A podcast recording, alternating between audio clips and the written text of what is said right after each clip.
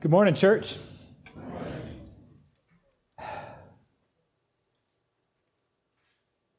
You ever gone fishing?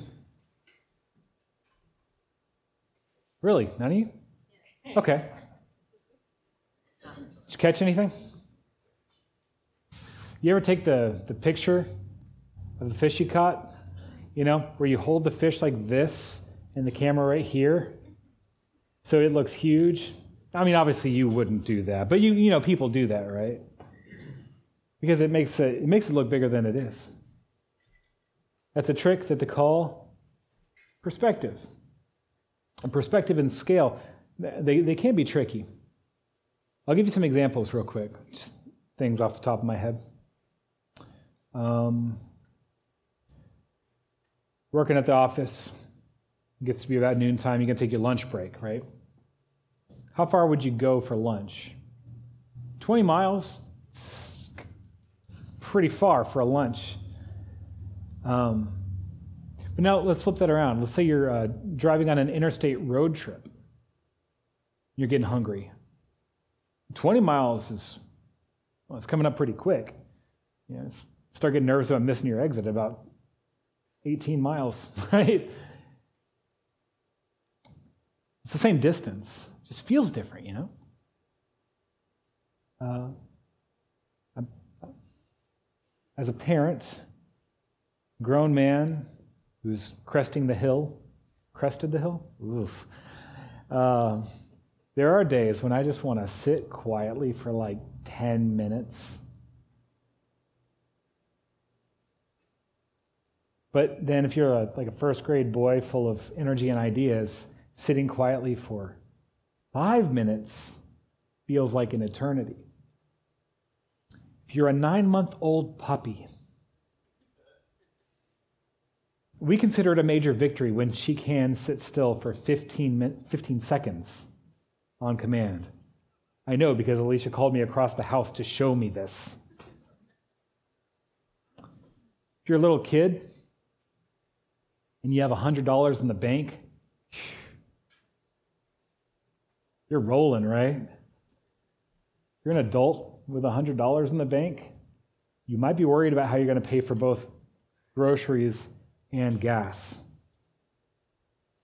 You won't, just, just to let you know. What's, what's the difference? It's the same amount. What's a lot? What's a little? How many is a few? How many is many? There's no absolute answer to those questions, right? It all depends on context and point of view.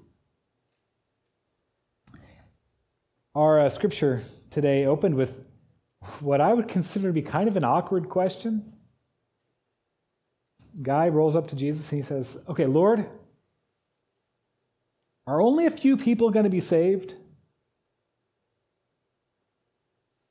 Now, the text doesn't tell us who asked that question, but you know, you got to give him props for being direct at least. But what would, what would prompt somebody to ask a question like that? What was he hearing that made him start to think that?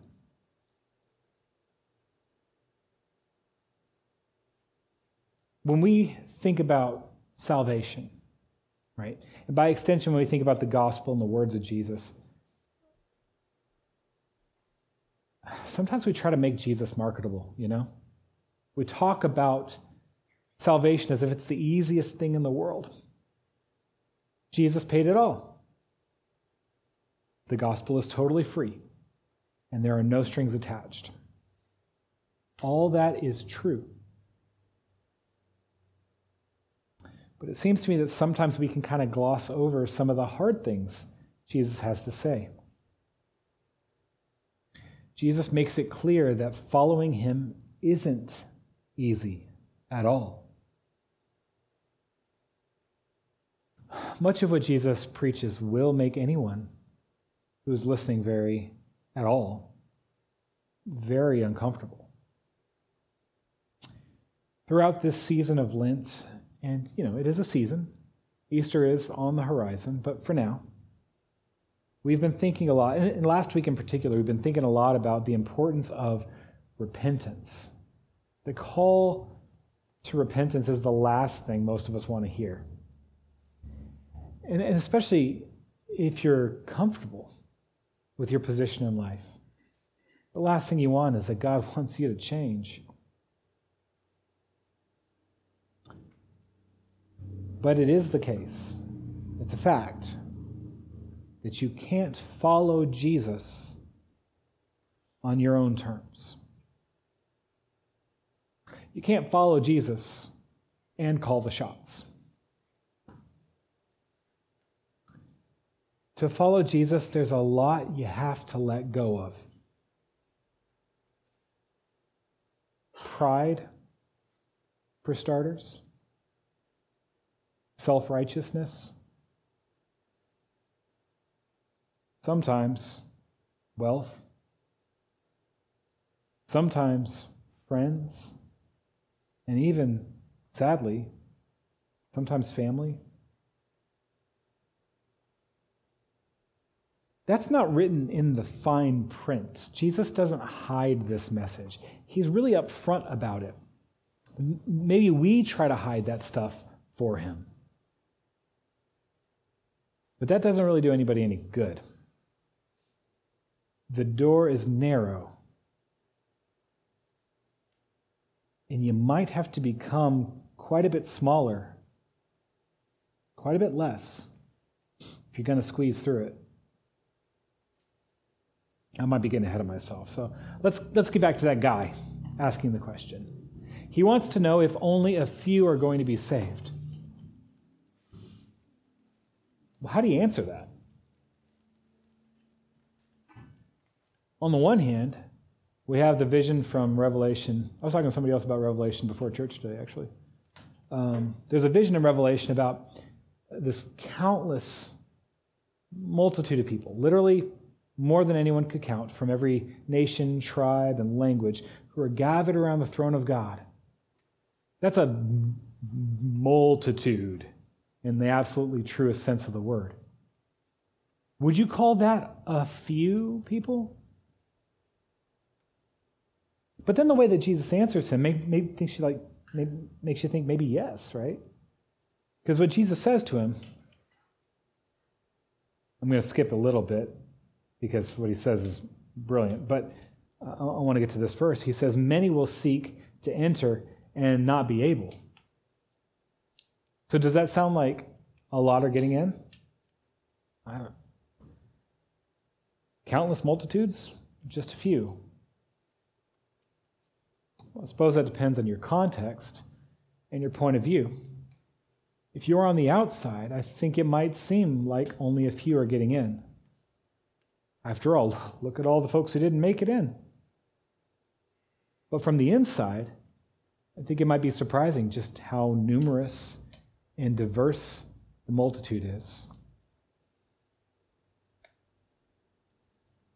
But the first thing he says to the man is, Will only a few be saved? Jesus looks at the man and says, Get yourself through that door.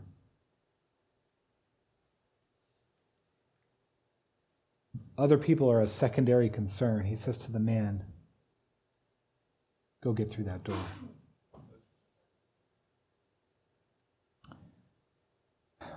Now, we haven't discussed it explicitly yet. You probably have intuited this, but when Jesus talks about the narrow door, he is being metaphorical, right?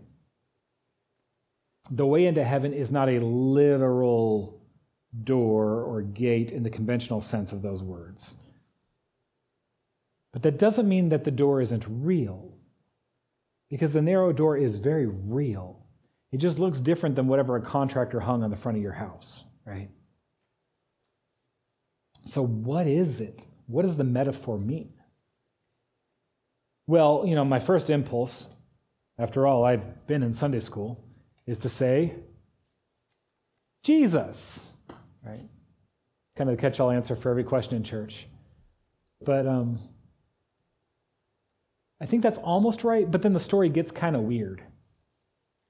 Because halfway through the story, the homeowner comes out and he closes the door for good. Jesus is the same yesterday, today, and forever. His rule and his reign are eternal. So the idea of Jesus somehow like closing or stopping, that seems a little off to me. So rather than saying that it, Jesus in his person is the door, I don't think that's quite right. I think maybe it'd be better to think about the door as the gospel. So, to unpack that, let's talk about reasons that people don't make it through the door. There's a couple different groups you can see in the story. There are some folks who find the door but don't enter it.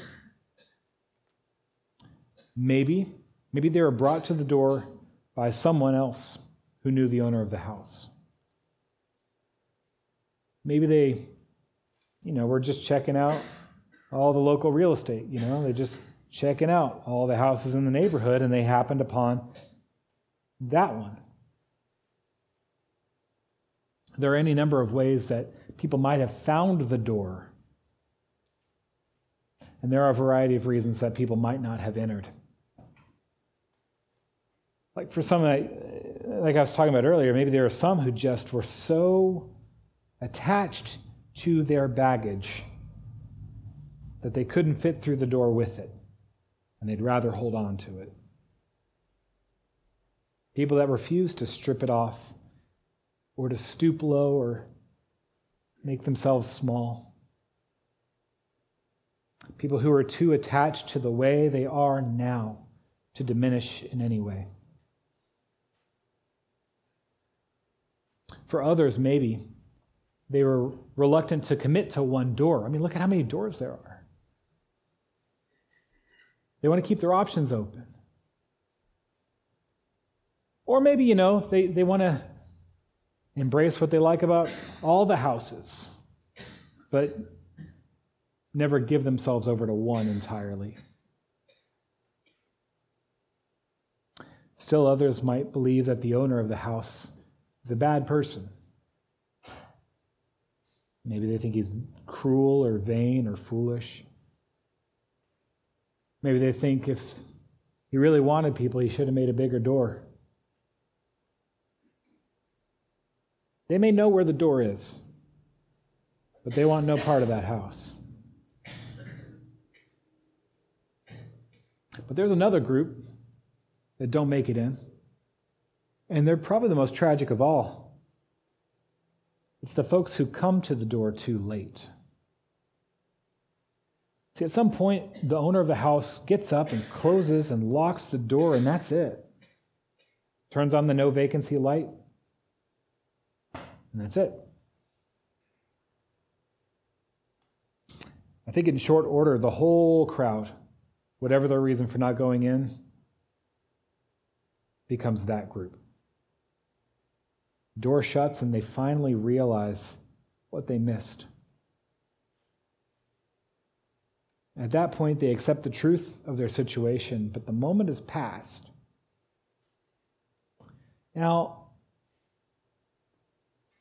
I don't delight that that's the case. I accept as a fact that this is a thing that will happen to some people.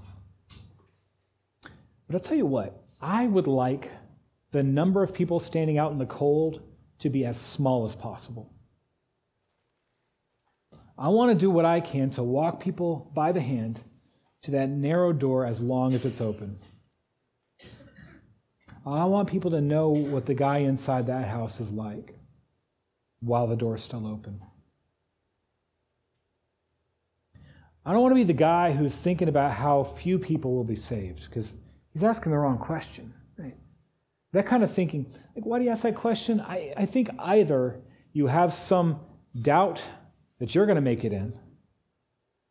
Or maybe you've got some pride that you're in the uh, exclusive club. You made the cut. I think that that's the wrong way to look at it. The right way is to first strive for the narrow door. To strip off everything that's holding you back. Uh, but the right way also is to point other people to that door. You can't make anybody go through it, you know, but you can do what you can to help people find it. You can say to them, Look, friend, it's open now. Inside that house is life, and that door is open now. And the owner of that house has invited you in.